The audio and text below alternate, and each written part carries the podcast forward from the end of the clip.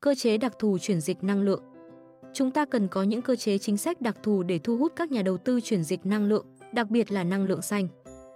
Chia sẻ với DDDN, tiến sĩ Tạ Đình Thi, Phó chủ nhiệm Ủy ban Khoa học, Công nghệ và Môi trường của Quốc hội cho rằng, việc chuyển dịch năng lượng tại Việt Nam trong thời gian tới cần số vốn rất lớn nên phải huy động được sức mạnh từ các nguồn lực.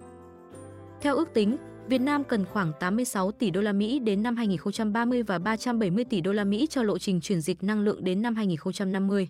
Ông có thể phân tích rõ những thách thức lớn đối với việc triển khai lộ trình này. Tài chính là thách thức đầu tiên cần phải xem xét vì đòi hỏi một nguồn vốn lớn. Tôi đã có đề xuất với chính phủ cần tập trung để đưa ra các cơ chế, chính sách đặc thù. Ngay với quy hoạch điện 8 vừa được Thủ tướng Chính phủ phê duyệt cũng cần phải tập trung xác định nguồn vốn huy động từ tư nhân và các thành phần kinh tế trong nước, thậm chí cả từ nước ngoài. Đặc biệt, hiện nay đang có nhiều cơ chế tài chính quốc tế có thể huy động. Ví dụ, cơ chế tài chính quốc tế GETP quan hệ đối tác chuyển dịch năng lượng công bằng. Đây là cơ chế tài chính mà Việt Nam cũng tham gia cùng với một số nước như Indonesia, Nam Phi. Tuy nhiên, để huy động được nguồn lực hay tiền từ những tổ chức tài chính quốc tế cũng vô cùng khó khăn.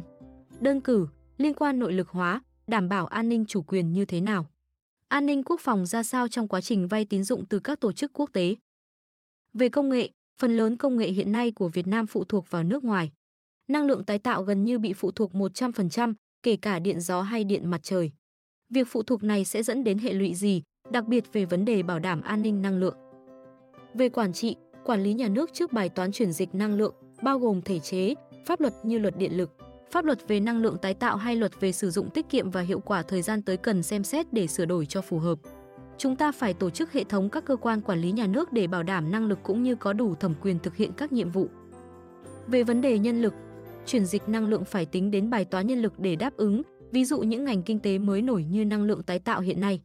Việc đào tạo, phát triển nhân lực phải có sự chuẩn bị ngay từ bây giờ. Nhân lực phải tiếp cận được thị trường thế giới, thậm chí khi hội nhập còn cạnh tranh với các nước khác. Đây là bốn thách thức đặt ra với chuyển dịch năng lượng. Hiện nay, Ủy ban Thường vụ Quốc hội cũng đang tiến hành giám sát chuyên đề về thực hiện chính sách pháp luật về phát triển năng lượng giai đoạn 2016 đến 2021.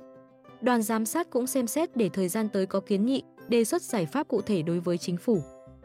Để thúc đẩy tín dụng xanh, các chuyên gia kiến nghị chính phủ nhanh chóng ban hành danh mục phân loại xanh để có cơ sở định hướng, quản lý, khuyến khích phát triển năng lượng xanh, năng lượng tái tạo, thưa ông.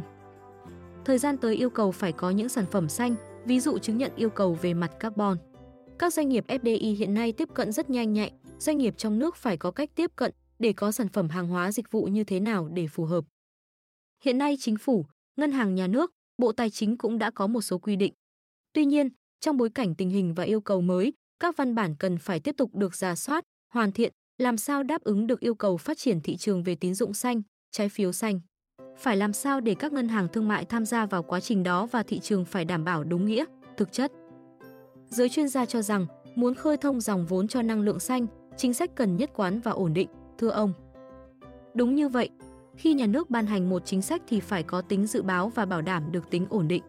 Ví dụ, các nhà đầu tư trong thời gian vừa qua đầu tư vào các dự án năng lượng tái tạo, nhưng trong quyết định của Thủ tướng đã có quy định thời hạn.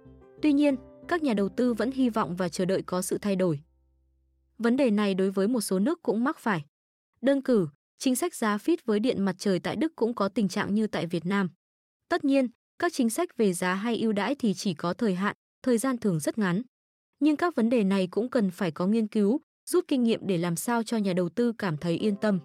Ở góc độ nhà nước cũng phải có sự bảo đảm cho nhà đầu tư. Thưa ông, một số doanh nghiệp tư nhân đang đầu tư vào các dự án năng lượng tái tạo cho biết, trong các hợp đồng mua bán điện hiện nay thường không có điều khoản nào bảo vệ các nhà đầu tư. Liên quan đến chính sách giá điện hay thị trường năng lượng nói chung, thảo luận tại hội trường Quốc hội cũng đã có một số đại biểu Quốc hội nhận định đây là vấn đề cấp bách. Nhất là liên quan đến chính sách giá điện cần phải nghiên cứu đảm bảo phù hợp để thị trường năng lượng phát triển. Trong báo cáo giải trình của Bộ trưởng Bộ Công Thương cũng có nói, nhưng vấn đề này cần phải tiếp tục nghiên cứu, trong đó bao gồm cả hợp đồng mua bán điện.